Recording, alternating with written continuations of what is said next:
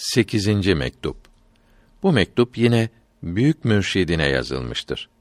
Beka ve sahum makamındaki halleri bildirmektedir.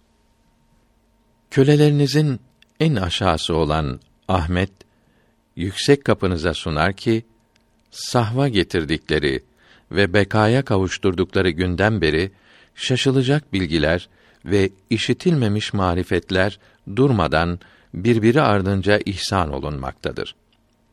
Bunların çoğu büyüklerin söylediklerine ve bildirdiklerine uymamaktadır. Vahdet-i vücut ve buna benzer şeyler için söyledikleri şeyleri daha o halin başında ihsan ettiler. Çoklukta yani mahluklar aynasında birliği yani yaratanı görmek hasıl oldu. Bu makamdan çok yukarı derecelere çıkardılar. Bu bilgilerden çeşit çeşit bildirdiler.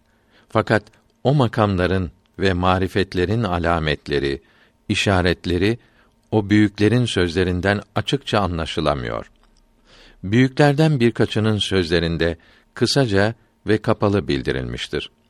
Bunların doğru olduğuna en sağlam şahit İslamiyet ve ehli sünnet alimlerinin söz birliğiyle bildirdiklerine uygun olmalarıdır. Hiçbir şey dini İslam'a uygunsuz olmuyor. Hiçbiri felsefelere ve onların kısa akıllarıyla anlayıp bildirdiklerine uygun düşmüyor. Hatta İslam alimlerinden olup da ehli sünnetten ayrılmış olanların bildirdiklerine de uymuyor. Kaza ve kader bilgisinde kulun kuvveti işe tesir ettiği gösterildi. İşi yapmadan evvel gücü kudreti yoktur. İş yapılırken kudret verilir. Teklif yani Allahü Teala'nın emirleri ve yasakları ehli sünnet alimlerinin bildirdikleri gibi sebeplerde ve uzuvlarda selamet bulunduğu zaman yapıldığı anlaşıldı.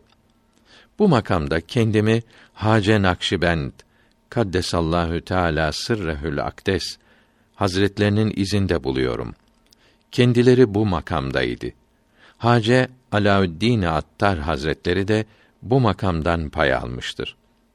Bu yüksek zincirin büyük halkalarından biri Hace Abdülhalik Gönç Devani Kaddesallahu sırrehül akdes hazretleridir. Eski büyüklerden Hace Maruf Kerhi ve İmamı Davud Tayi ve Hasan Basri ve Habibi Acemi Kaddesallahu Teala esrarehumül mukaddese hazretleri de bu makamdadırlar. Bu makamdaki hallerin sonu tam bir uzaklık ve yabancılıktır. İş ilaç kabul etmez hale gelmiştir. Perdeler arada oldukça çalışarak, uğraşarak perdeler kaldırılabilir. Şimdi kendini büyük bilmesi en büyük perdesidir. Onu bu dertten kurtaracak bir tabip ve okuyacak bir salih yoktur.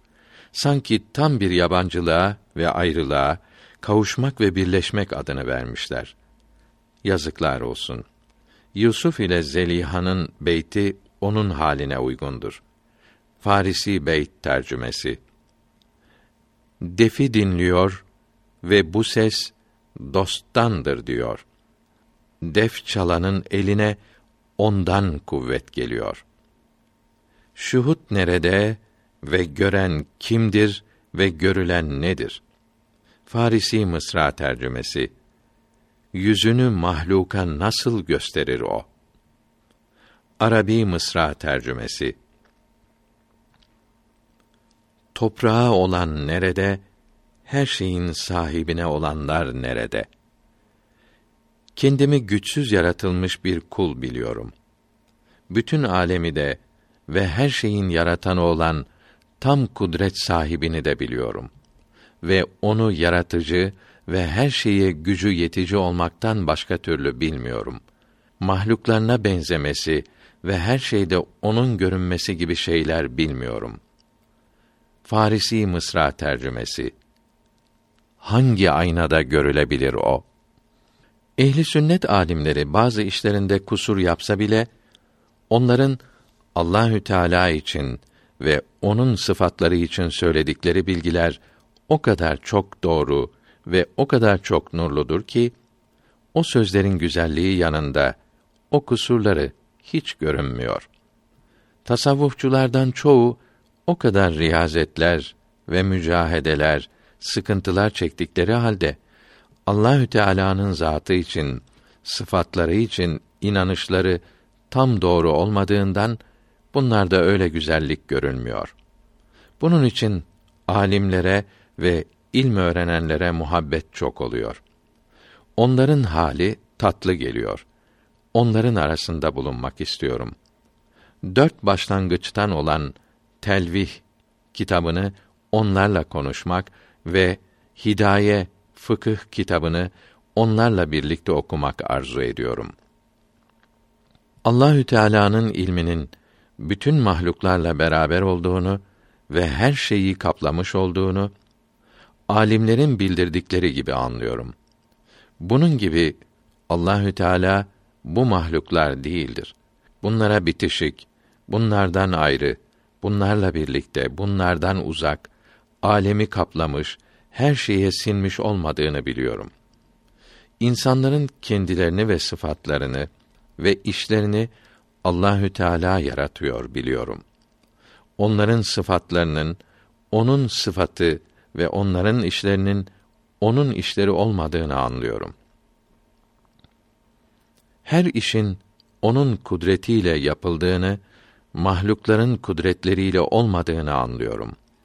Ehli sünnet alimleri de böyle söylemektedir. Allahü Teala'nın yedi sıfatının var olduğunu ve irade sıfatının da olduğunu biliyorum. Kudret sıfatının bir işi yapmaya ve yapmamaya gücü yetmek olduğunu iyi anlıyorum.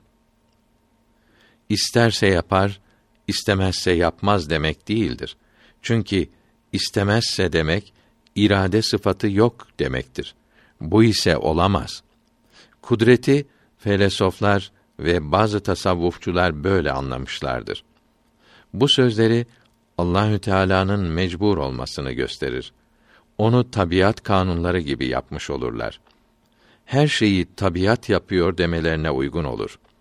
Kaza ve kader bilgilerini ehli sünnet alimlerinin bildirdikleri gibi anlıyorum.